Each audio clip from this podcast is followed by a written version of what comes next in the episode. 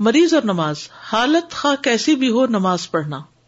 حسن بصری نے کہا کہ مسلمان اپنے زخموں سے چور ہونے کے باوجود ہمیشہ نماز پڑھتے رہے۔ زخموں سے خون بہ رہا ہے، پھر بھی نماز پڑھتے تھے۔ جابر بن عبد اللہ سے بیان کیا جاتا ہے کہ نبی صلی اللہ علیہ وسلم غزب ذات الرقا میں تھے کہ ایک شخص کو تیر لگا، اس میں سے خون بہا، لیکن اس نے رکو اور سجدہ کیا اور اپنی نماز پڑھتا رہا۔ یعنی اس نے نماز نہیں چھوڑی۔ حالت مرض میں بھی نماز کی فکر کرنا۔ عبید اللہ بن عبد اللہ بن اتبا سے روایت ہے۔ انہوں نے کہا کہ میں عائشہ رضی اللہ عنہا کی خدمت میں حاضر ہوا اور عرض کیا، آپ مجھے رسول اللہ صلی اللہ علیہ وسلم کے مرض وفات کے متعلق کچھ بتائیں گی؟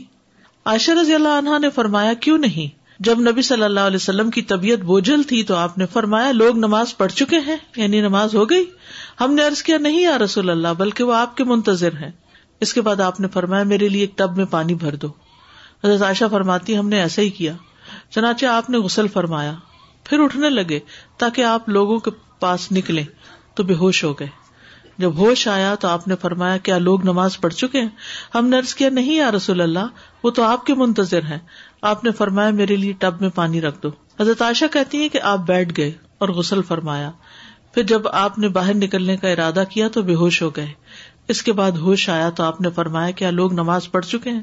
ہم نے کہا، نہیں یا رسول اللہ، وہ آپ کے منتظر ہے آپ نے فرمایا، میرے لیے ٹب میں پانی رکھ دو۔ ہم نے پانی رکھ دیا تو آپ بیٹھ گئے اور غسل فرمایا۔ پھر جب آپ اٹھنے لگے تو بے ہوش ہو گئے۔ پھر جب ہوش آیا تو آپ نے پوچھا کیا لوگ نماز پڑھ چکے ہم نے کہا، نہیں یا رسول اللہ، وہ آپ کے منتظر ہیں۔ لوگ عشاء کی نماز کے لیے مسجد میں بیٹھے نبی علیہ السلام کا انتظار کر رہے تھے۔ نبی صلی اللہ علیہ وسلم نے ابو بکر کے پاس ایک آدمی بھیجا اور حکم دیا کہ وہ لوگوں کو نماز پڑھا دیں۔ آپ کا بھیجا ہوا ان کے پاس آیا اور کہا، رسول اللہ صلی اللہ علیہ وسلم آپ کو حکم دے رہے ہیں کہ آپ لوگوں کو نماز پڑھائیں۔ ابو بکر چونکہ انتہائی نرم دل انسان تھے تو انہوں نے کہا، اے عمر، تم لوگوں کو نماز پڑھا دو۔ عمر رضی اللہ عنہ نے ان سے کہا، آپ اس کے زیادہ حقدار ہیں، چنانچہ ابو بکر نے ان دنوں لوگوں کو نمازیں پڑھائی اس کے بعد نبی صلی اللہ علیہ وسلم نے اپنے مرض میں کچھ افاقہ محسوس کیا۔ تو آپ دو آدمیوں کے درمیان سہارا لے کر نماز ظہر کے لیے تشریف لائے۔ ان میں سے ایک عباس رضی اللہ عنہ تھے دوسرے کون تھے؟ حضرت علی بن نبی طالب۔ اس وقت ابو بکر لوگوں کو نماز پڑھا رہے تھے۔ جب وہ بکر رضی اللہ عنہ نے آپ کو دیکھا تو پیچھے ہٹنے لگے، مگر آپ نے ان کی طرف اشارہ کیا کہ پیچھے نہ ہٹے پھر آپ نے فرمایا، مجھے ان کے پہلو میں بٹھا دو۔ چنانچہ ان دونوں نے آپ کو ابو بکر رضی اللہ عنہ کے پہلو میں بٹھا دیا۔ کہتے ہیں، اس وقت ابو بکر رضی اللہ عنہ نبی صلی اللہ علیہ وسلم کی اقتدا میں نماز پڑھ رہے تھے۔ جبکہ لوگ ابو بکر کی اقتدا میں نماز ادا کر رہے تھے اور نبی صلی اللہ علیہ وسلم بیٹھے ہوئے تھے۔ وہ آہستہ اللہ اکبر کہتے ہوں گے نا، تو پھر حضرت ابو بکر اس کو دوہرا رہے تھے۔ تو اس حدیث سے آپ دیکھیے کیا پتا چلتا ہے کہ بے ہوشی بھی ہو تب بھی نماز نہیں چھوڑنا، نماز سے راحت پانا۔ عبداللہ بن محمد بن حنفیہ کہتے ہیں کہ میں اور میرے والد انصاریوں میں ہمارے سسرالیوں کے ہاں کسی کی عیادت کے لیے گئے، بیمار کو پوچھنے۔ تو نماز کا وقت ہو گیا۔ تو اس نے اپنے گھر والوں میں سے کسی کو کہا، اے لڑکی، میرے لیے وزو کا پانی لاؤ۔ شاید میں نماز پڑھوں تو راحت پاؤں۔ اب یہ بیمار ہے جو بیمار ہے وہ کہہ رہے ہیں، پانی لاؤ، نماز پڑھوں۔ کہتے ہیں، ہم نے ان کا یہ جملہ پسند نہ کیا۔ تو انہوں نے کہا، میں نے رسول اللہ صلی اللہ علیہ وسلم کو سنا ہے۔ آپ فرماتے تھے، اے بلال، اٹھو، ہمیں نماز کے ساتھ راحت پہنچاؤ۔ وہ عادت کرنے گئے ہیں، وہ پاس بیٹھے ہیں، نماز کا وقت ہو گیا، وہ کہتے پانی لاؤ تاکہ میں آرام پاؤں نماز سے۔ کاش ہمیں بھی یہ احساس ہوتا کہ نماز آرام دینے والی ہے، سکون دینے والی ہے۔ ہم اور چیزوں میں سکون ڈھونڈ رہے ہیں، جبکہ سکون نماز میں ہے۔ مریض کے لیے خوشخبری۔ مریض کو خیر و بھلائی ملنا۔ رسول اللہ صلی اللہ علیہ وسلم نے فرمایا، جب کوئی بندہ بیمار ہوتا ہے یا سفر میں جاتا ہے، تو اس کے وہ تمام عمل لکھ دیے جاتے ہیں جو وہ حالت قیام اور تندرستی میں کرتا تھا۔ عبداللہ ابن امر سے مربی ہے، کہتے ہیں کہ نبی صلی اللہ علیہ وسلم نے فرمایا، مسلمانوں میں سے جو بھی اپنی کسی جسمانی آزمائش میں مبتلا ہوتا ہے، تو اللہ تعالیٰ اس کے محافظ فرشتوں کو یہ حکم دیتا ہے جو اس کی حفاظت کرتے ہیں۔ فرماتا ہے کہ میرے اس بندے کے ہر ایک دن اور ایک رات کے عوض میں اتنی ہی بھلائی لکھ دو جو وہ کیا کرتا تھا، جب تک یہ میری اس پکڑ میں بندھا ہوا ہے۔ یعنی جب تک یہ اس بیماری میں ہے، اس کے لیے وہ پچھلا سارا اجر لکھو جو یہ صحت کے زمانے میں کام کرتا تھا۔ سبحان اللہ، جو شخص جوانی میں عبادت کرتا رہے، اگر بڑھاپے میں وہ ہمت نہ رہے، تو اللہ تعالیٰ بڑھاپے میں بھی اس کا اجر دیتے رہیں گے۔ کمزوری ہے، اس طرح اٹھا نہیں جاتا، وہ سارے جو ارکان ہیں، وہ صحیح طور پہ ادا نہیں ہوتے۔ گٹنے بیٹھ گئے، نیچے بیٹھ کے نہیں پڑھ سکتے، زیادہ دیر قیام نہیں کر سکتے۔ سلسلہ صحیح کی حدیث ہے، جب مسلمان آدمی بیمار ہوتا ہے، تو اللہ تعالیٰ اعمال لکھنے والے فرشتوں سے کہتے ہیں، یہ بندہ اپنی صحت مندی میں جو بہترین اعمال کرتا تھا، ان کے مطابق اس کا اجر و ثواب لکھتے جاؤ۔ یہاں تک کہ میں اسے شفا عطا کر دوں۔ یعنی جب تک بیمار ہے، اجر لکھا جاتا رہے۔ فرشتوں کی ہم نشینی ملنا۔ نبی صلی اللہ علیہ وسلم نے فرمایا، یقیناً کچھ لوگ مسجدوں کی میخیں ہوتے ہیں۔ یعنی ہمیشہ مسجد میں نظر آئیں گے۔ فرشتے ان کے ہم نشین ہوتے ہیں۔ اگر وہ غائب ہوں تو فرشتے انہیں تلاش کرتے ہیں۔ اگر وہ بیمار ہو جائیں تو ان کی عیادت کرتے ہیں۔ اور اگر کسی کام میں مصروف ہو تو ان کی مدد کرتے ہیں۔ کئی دفعہ آپ بھاری سے بھاری مشکل سے مشکل کام آپ کو یوں لگتا ہے جیسے آسان ہو گیا، جلدی ہو گیا۔ اور جو لوگ دور دور سے ڈرائیو کر کے آتے ہیں اور ماشاء اللہ تھکتے نہیں، لیکن مسجدوں کی میخیں بننے والی بات ہے نا، استقامت۔ استقامت اختیار کرتا نا جب ایک انسان۔ کئی دفعہ لوگ آپ سے پوچھتے ہیں، آپ تھکتے نہیں؟ آپ روز گھر سے جاتے ہیں۔ آپ روز اتنا سفر کرتے ہیں کہ ہم تو گھر کے کام کر کے ہی تھک جاتے ہیں۔ تو آپ باہر بھی کرتے ہیں، گھر میں بھی کرتے ہیں۔ تو آپ واقعی نہیں تھکتے؟ کیوں نہیں تھکتے؟ اللہ کی مدد ہوتی ہے۔ وہ جو خوشی آپ کو ملتی ہے اللہ کے ذکر کی مجلس میں، تو اس سے ایک اور انرجی مل چکی ہوتی ہے انسان کو۔ مریض کے لیے نماز کے واجبات کی ادائیگی کا قاعدہ۔ جس طرح ممکن ہو اسی طرح نماز پڑھنا۔ عمران بن حسین رضی اللہ عنہ کہتے ہیں کہ مجھے بواسیر کا مرض تھا پائلس تھے۔ تو میں نے نبی صلی اللہ علیہ وسلم سے نماز کے بارے میں دریافت کیا۔ آپ نے فرمایا، کھڑے ہو کر نماز پڑھو۔ اگر تمہیں اس کی بھی طاقت نہ ہو تو بیٹھ کر ادا کرو۔ اور اگر اس کی بھی طاقت نہ ہو تو پہلو کے بل لیٹ کر پڑھ لو۔ یعنی کرسی پہ نہیں بیٹھ سکتے چار پائی پہ نہیں بیٹھ سکتے، تو لیٹ جاؤ، سائڈ پہ پڑھ لو۔ نماز کے جس رکن کو ادا کرنے کی طاقت ہو، وہ ادا کرنا واجب ہے۔ مثلاً آپ قیام کر سکتے ہیں، لیکن رکو نہیں کر سکتے۔ تو قیام کر لیجیے آپ قیام نہیں کر سکتے، لیکن رکو کر سکتے ہیں۔ تو رکو کر لیجیے آپ قیام اور رکو کر سکتے، سجدے میں نہیں جا سکتے۔ تو قیام اور رکو تو پراپر کیجیے سجدے کے لیے آپ کرسی پہ بیٹھ کے اشاروں سے نماز پڑھ لیجیے اسی طرح بعض اوقات قیام نہیں ہوتا۔ جیسے رمضان میں قیام ہوتا ہے نا قیام اللیل، تو آپ کیا کرتے ہیں؟ کچھ دیر کھڑے رہتے ہیں، پھر بیٹھ جاتے ہیں۔ لیکن رکو اور سجدہ آپ کر سکتے ہیں۔ تو رکو اور سجدہ کرتے جائیں، یہ نہیں کہ ایک دفعہ بیٹھے تو ہر چیز بیٹھ کے کر رہے ہیں۔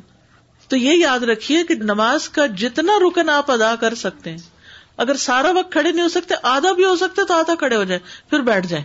لیکن جب رکو کا ٹائم ہے تو کھڑے ہو جائیں، پھر رکو کر لیں۔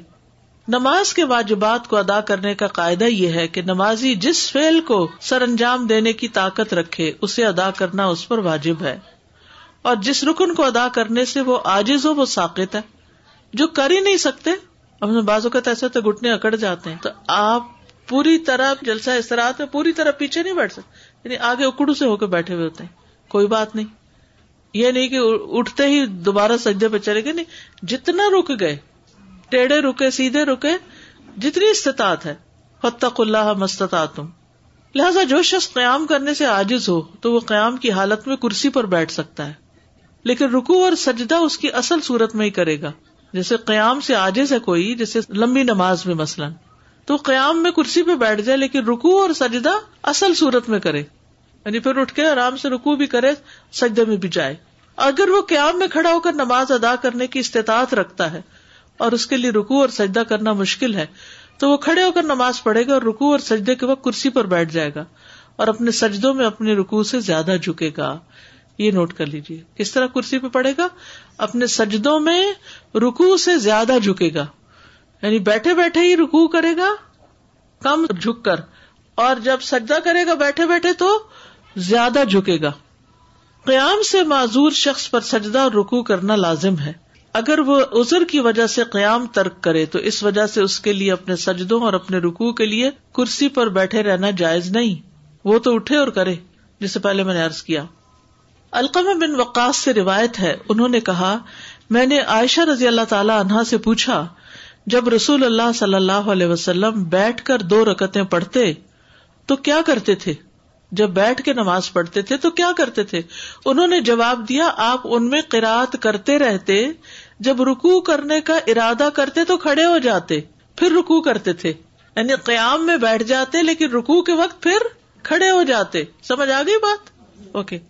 سجدہ اور رکو سے معذور شخص پر قیام کرنا لازم ہے۔ یعنی اگر کوئی شخص کھڑا تو ہو سکتا ہے لیکن رکو اور سجدے میں نہیں جا پاتا، تو کم از کم قیام ضرور کرے۔ کچھ لوگ ہوتے ہیں قیام کر سکتے ہیں، لیکن وزو کیا، جا کے ڈھک، کرسی میں بیٹھ گیا اور وہی سارا پڑھا۔ نہیں، اگر آپ کھڑے ہو کے کھانا پکا سکتے کچن میں، تو نماز میں آ کے کیوں بیٹھ گئے؟ پھر وہ کبھی کہتے ہیں کہ ہمارے لیے بیٹھنا، اٹھنا مشکل ہے، مشکل تو ہے، لیکن اجر بھی ہے۔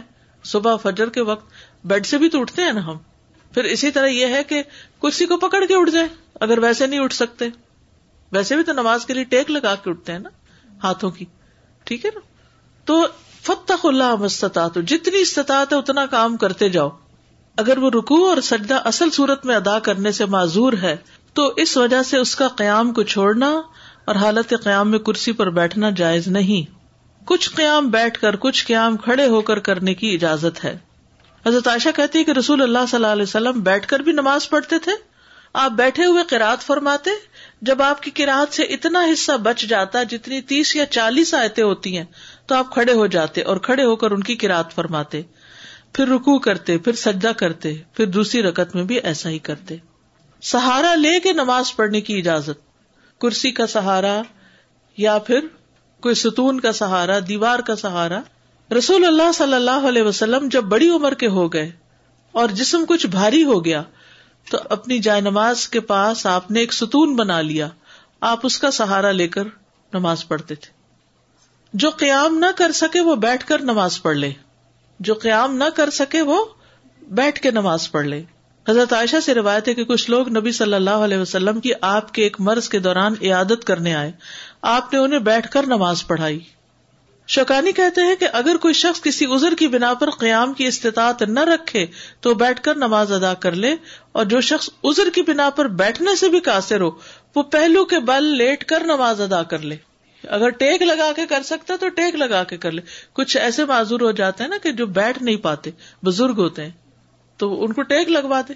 ابن تیمیہ کہتے ہیں کہ مسلمان اس پر متفق ہے اگر نمازی نماز کے بعض واجبات، مثلاً قیام یا قرآت یا رکو یا سجود یا سطر چھپانے یا قبلہ رخ ہونے وغیرہ کی ادائیگی سے عاجز ہو، تو یہ واجب اس سے ساکت ہو جاتی یعنی جو کر نہیں سکتا وہ تو ٹھیک ہے، لیکن جو کر سکتا نماز کا کوئی بھی حصہ اس کو کر لیا جائے، یہ بیسک قاعدہ۔ یہ اگر بات سمجھ آ جائے تو بہت سے سوالوں کا جواب آپ خود بھی دے سکتے بیٹھ کر رکو اور سجدہ کرنے کا طریقہ۔ ابن عمر سے مربی وہ کہتے ہیں، رسول اللہ صلی اللہ علیہ وسلم اپنے ایک بیمار ساتھی کی عیادت کے لیے نکلے۔ میں بھی آپ کے ساتھ تھا۔ جب اس کے پاس پہنچے تو کیا دیکھتے کہ وہ ایک لکڑی پر نماز پڑھ رہا ہے۔ اور سجدہ کرتے وقت اپنی پیشانی اس پر ٹیکتا ہے۔ آپ صلی اللہ علیہ وسلم نے اس کی طرف اشارہ کیا تو اس نے لکڑی کو پھینک دیا اور اس نے تکیا پکڑ لیا۔ تو رسول اللہ صلی اللہ علیہ وسلم نے فرمایا، اس کو بھی ہٹا دو یعنی تکیے کو۔ اگر تم استطاعت رکھتے تو زمین پہ سجدہ کرو، نہیں رکھتے تو اشارے سے پڑھو اور اپنے سجدوں کو اپنے رکو سے زیادہ جھکاؤ۔ یعنی تکیے، تختے، کسی چیز پہ پڑھنے کی ضرورت نہیں، ٹیبل پہ، کسی بھی چیز پہ سر رکھنے کی ضرورت نہیں۔ اور یہ حدیث یاد رکھیے۔ عبد العزیز بن باز کہتے کہ زمین یا کرسی پر بیٹھ کر نماز ادا کرنے کے لیے واجب ہے۔ کہ وہ سجدہ کرتے وقت اپنے رکو سے زیادہ جھکے۔ بس یہ یاد رکھیے۔ لیکن سجدے کی حالت میں اس کے لیے واجب ہے کہ اگر استطاعت ہو تو زمین پر ہاتھ رکھے اور رکو میں دونوں گٹنوں پر۔ یعنی جیسے نیچے بیٹھ کے کوئی پڑھ رہا ہے تو رکو کے وقت کیا کرے؟ گٹنوں پر ہاتھ رکھ لے۔ اور سجدے کے وقت کیا کرے؟ زمین پر ہاتھ رکھ لے۔ لیکن کوئی لکڑی اور بینچ اور یہ کچھ بھی رکھنے کی ضرورت نہیں۔ اگر زمین تک نہیں جاتا تو جہاں تک ہاتھ انگلیاں لگتی ہیں تو اتنی لگا لے تاکہ رکو اور سجدے میں اشارے میں فرق ہو۔ لیکن اگر استطاعت نہ ہو تو اپنے ہاتھ گٹنوں پر ہی رکھے۔ جیسا کہ نبی صلی اللہ علیہ وسلم سے ثابت ہے کہ مجھے سات ہڈیوں پر سجدہ کرنے کا حکم دیا گیا ہے۔ پیشانی، اور آپ نے ناک کی طرف اشارہ کیا۔ دونوں ہاتھ دونوں گھٹنے اور پاؤں کی انگلیاں۔ اور جو شخص ایسا کرنے سے آجز ہو اور کرسی پر بیٹھ کر نماز ادا کرے تو اس میں کوئی حرج نہیں۔ یعنی زمین پہ نہیں بیٹھ سکتا تو کیا کرے؟ کرسی میں بیٹھ جائے۔ فتق اللہ مستطاط نبی صلی اللہ علیہ وسلم نے فرمایا ایزا امر تو کم امرن فاتو من مستطاط جب میں تمہیں کسی چیز کا حکم دوں، تو تم اپنی استطاعت کے مطابق اس پر عمل کرو۔ رکو اور سجود میں کمر جھکانے کا طریقہ۔ اگر کوئی شخص کمر جھکا نہیں سکتا بعد میں بیک کی سرجری ہوتی ہے، جھکا ہی نہیں سکتے، تو وہ سر جھکا لے گردن ہی جھکا لے۔ اور اگر اس کی کمان کی طرح پہلے سے ہی دوہری ہو تو ایسا لگتا ہے کہ رکو کی حالت میں ہے، تو جب وہ رکو کا ارادہ کرے تو تھوڑا اور جھکے۔ بعض لوگ کا کب نکل جاتا ہے نا کبڑا جیسے ہوتا ہے۔ اس کی قبر پہلے ہی ایسے ہے۔ تو وہ کیا کرے، تھوڑا سا اور سر جھکا لے کر سجدے کی حالت میں جتنا اس کے لیے ممکن ہو اپنے چہرے کو زمین کی طرف اور زیادہ قریب کرے، جتنا ممکن ہو نیچے تک جائے سجدے میں، یاد رکھیے۔ کرسی پر بھی بیٹھے ہوئے جتنا آپ جھک سکیں، جھکتے جائیں۔ اب صف میں کرسی رکھنے کا طریقہ۔ کرسی کو صف میں رکھنے کے متعلق علماء نے بیان کیا کہ جو شخص بیٹھ کر نماز ادا کرتا ہے، اس کے لیے اس کی پشت معتبر ہوگی۔ چنانچہ نہ تو وہ سب سے آگے ہو، نہ پیچھے ہو۔ مقاد وہ حصہ ہے جس پر جسم کا انحصار ہے۔ یعنی کرسی اس طرح رکھے کہ لائن میں اس کے کندھے دوسروں کے ساتھ لگ رہے ہوں۔ پاؤں نہیں، کیا رکھے؟ کندھے سر، یہ برابر ہونا چاہیے۔ اس لیے اگر نمازی ابتدا سے اختتام تک کرسی پر بیٹھ کر نماز ادا کرے گا یعنی اول سے آخر بیٹھا ہی ہے، جیسے بہت سے بزرگ ہوتے ہیں نا، وہ کھڑے ہی نہیں ہوتے، بیٹھا ہی بیٹھا ہے۔ تو وہ اپنے بیٹھنے والی جگہ کو صف کے برابر کر دے گا۔ یعنی یہ جگہ صف کے برابر ہو جائے گی۔ اور پاؤں کہاں ہوں گے؟ آگے نکلے ہوئے ہوں گے۔ اور اگر وہ کھڑا ہو کر نماز ادا کرے گا، اور صرف رکو سکتے کہ وہ کرسی پر بیٹھے گا، تو اس میں کھڑا ہوتے وقت صف میں برابر کھڑا ہوگا۔ کرسی پیچھے جائے گی، پھر کرسیاں الگ رکھی جائیں گی تاکہ وہ دوسروں کے لیے تکلیف کا باعث نہ بنے۔ این بیچ میں کرسی نہیں رکھے کہ پیچھے والا کیا کرے گا؟ اور کرسی بھی ایسے جو آگے پیچھے ہو سکتی ہو۔ کامن سینس ہے، بالکل۔ اپنی پوری کوشش کے ساتھ جتنا کر سکتے ہو کر لو۔ انسان کو خوب پتا ہوتا ہے جی بالکل۔ اور پھر اس کو یہ بھی پتا ہوتا ہے کہ یہاں میں نے کیا تو پیچھے والے کا کیا ہوگا؟ مجھے سائڈ پہ چلے جانا چاہیے جہاں پیچھے والے کو تکلیف نہ ہو۔ مریض کے لیے نمازوں کو جمع کرنے کی رخصت ہے۔ یعنی بعض مریض ایسے ہیں کہ وہ بے ہوشی میں چلے جاتے ہیں بار بار یا اور اس طرح کے مسائل ہوتے ہیں۔ نماز قریب قریب وقت میں ہوتی ہیں، بار بار وزو کرانا، بار بار تیمم کرانا مشکل ہوتا ہے۔ مریض کے لیے جائز نہیں کہ وہ نماز کو اس کے وقت سے مؤخر کرے۔ اس وجہ سے کہ وہ تہارت حاصل کرنے سے عاجز ہے۔ بلکہ اسی قدر تہارت حاصل کر لے جو اس کے لیے ممکن ہے۔ پھر نماز کو اس کے وقت پر ہی ادا کرے۔ اگرچہ اس کے جسم، اس کے لباس اور اس کی جگہ پر ایسی نجاست ہو جسے صاف کرنے سے وہ عاجز ہو۔ جیسے بھی حالات ہوں، کسی بھی حال میں نماز چھوڑنا جائز نہیں۔ بلکہ مکلف پر واجب ہے کہ اپنے تمام حالات میں، اپنی تندرستی میں بھی، اپنی بیماری میں بھی نماز کی شدید خواہش رکھے۔ کیونکہ نماز اسلام کا ستون ہے اور شہادتین کے بعد تمام ارکان میں سب سے بڑا رکن ہے۔ کسی مسلمان آدمی کے لیے فرض نماز کو چھوڑنا جائز نہیں، یہاں تک کہ اس کا وقت نکل جائے۔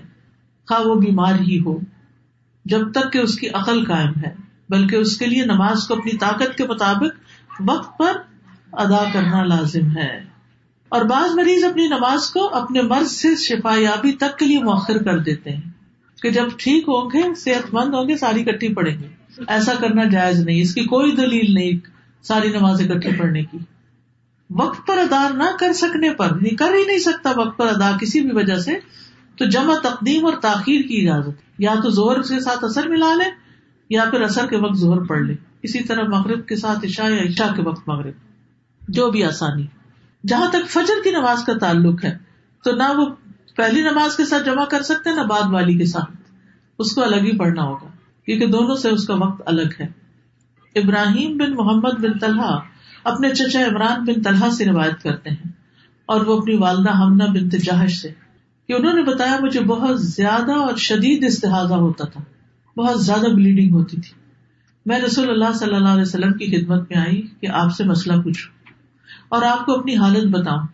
تو میں نے اپنے آپ کو اپنی بہن زینب کے گھر میں پایا یعنی ان کے گھر چلی گئی، جو نبی صلی اللہ علیہ وسلم کی اہلیت تھی میں نے عرض کیا، اللہ کے رسول، میں ایسی عورت ہوں جسے بہت زیادہ شدید استحاظہ ہوتا ہے۔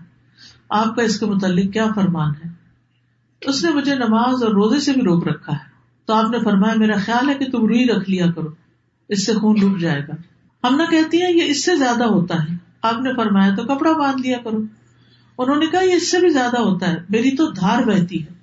رسول اللہ صلی اللہ علیہ وسلم نے فرمایا، میں تمہیں دو باتیں بتاتا ہوں، ان میں سے جو بھی اختیار کرو کافی اگر دونوں کی ہمت ہو تو تم اس کے بارے میں زیادہ جانتی ہو۔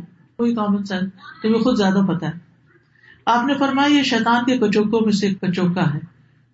بس تم ہر مہینے اللہ کے علم کے مطابق چھ یا سات دن حیض شمار کرو، پھر غسل کر لو، حتیٰ کہ جب تم اپنے آپ کو پاک، صاف سمجھو تو تیئیس یا چوبیس دن رات نماز پڑھتی رہو۔ اور روزے رکھو۔ اس سے آپ دیکھیے نا میکسیمم ٹائم بھی ایک طرح سے پتا چلتا ہے۔ انداز تمہیں یہ کافی ہے اور ہر مہینے ویسے ہی کیا کرو۔ جیسے کہ عام عورتیں اپنے حیض اور توہر کے دنوں میں اور حیض اور توہر کے مقام میں کیا کرتی ہیں۔ دوسری صورت، اگر ہمت ہو تو زہر کو مؤخر اور اثر کو جلدی کر کے ان دو کو جمع کرو اور ان کے لیے ایک غسل کر لو۔ پھر مغرب کو مؤخر اور عشاء کو جلدی کرتے ہوئے ایک غسل کر لو اور ان نمازوں کو جمع کر کے پڑھ لو اور فجر کی نماز کے لیے بھی غسل کرو۔ اگر تم یہ کر سکتی ہو تو کر لیا کرو اور روزے بھی رکھتی جاؤ۔ رسول اللہ صلی اللہ علیہ وسلم نے فرمایا، اور یہ دوسری صورت، ان دونوں میں سے میرے نزدیک زیادہ پسندیدہ ہے۔ دیکھیں، تکلیف سے بچایا نا۔ وہی سب سے پہلی بات کیا پڑھی آپ نے؟ کہ دین یسر ہے۔ فتق اللہ مستتا تم استاد اس میں جو آپ نے بات کی تھی یہاں پر سہارا لینے تو اگر بیٹھ کے نماز پڑھے تو ٹھیک ہے مطلب دین تھوڑا کر سکتے لیکن کھڑے رہ کر سہارے میں کچھ لوگ اگر عذر ہے نہیں کھڑے تو وال پہ تھوڑا سا لین جی کر سکتے ہیں وال پہ لین ساتھ کوئی کرسی رکھی ہوئی ہے یا کوئی بھی صوفہ ہے۔ تھوڑا سا اس پہ لین کر لیں۔ السلام علیکم استاد یہ آپ نے بتایا ہمیں کہ نماز وقت پر ادا نہ کر سکنے میں ہم جمع کر سکتے ہیں۔ تو جیسے فرض کیا مغرب اور عشاء کی نماز ہے۔ آمین مغرب کی ہماری قضا ہو گئی ہم نہیں پڑھ سکے تو ہم کس طرح اس کا طریقہ وضو کر کے پہلے مغرب پڑھیں گے پھر عشاء ساتھ ہی پڑھیں گے۔ اور مغرب کی پوری پانچ فرض فرض۔ پڑھیں استاذہ جب بھی جواب کا استفاظہ جو خواتین کو ان کو غسل کرنا ہے تقدیم و تاخیر کرنے کے لیے تھری ٹائم اپنے ٹائم پر پڑھنے کے لیے وزو کر لے پیچھے پڑھا ہے نا جی لیکن یہ جس کا بہت زیادہ یہ معاملہ تو یہ بھی ایک طریقہ ہے تسلی کے لیے غسل بھی ہے تو استاد مجھے بارش کے حوالے سے بھی بتا دیجیے کسی نے کہا تھا کہ جیسے جب بارش ہو رہی ہو تو آپ دو نمازوں کو کمبائن کر سکتے ہیں جی وہ مسجد نہیں جا سکتے جمع تو کرنے کا مجھے نہیں معلوم بارش باہر ہو رہی ہے آپ کو اندر کیا مشکل ہے جس میں ہم نے پڑھا کہ سات دن تک وہ حیض کا جو ٹائم بتایا ہے۔ جی۔ ہم لوگوں نے پہلے پڑھا تھا کہ کم از کم تین دن ہے اور زیادہ سے زیادہ دس دن ہے۔ دس دن کے بعد اگر ایکسپشنلی ایسے بھی ہوتا ہے دس دن تک۔ اصل میں کسی بھی علاقے کے اندر سروے کیا جائے گا کہ اس جگہ رہنے والوں کی عادت خواتین کی کیا ہے۔ میکسیمم کتنے دن ہوتا ہے؟ منیمم کتنا ہوتا ہے؟ ورنہ منیمم ایک دن بھی ہوتا ہے کچھ لوگ ایکسپشنل کیسز دونوں اینڈس پر ہیں۔ لیکن میجورٹی کا تین سے سات کے بیچ میں ہی ہے۔ جی وہ تین مہینے تک اگر چینج آئی ہے تو پھر عادت اس کا مطلب بدل گئی۔ سبحان اللہ کا اشد اللہ اللہ و اطوب السلام علیکم و رحمۃ اللہ وبرکاتہ۔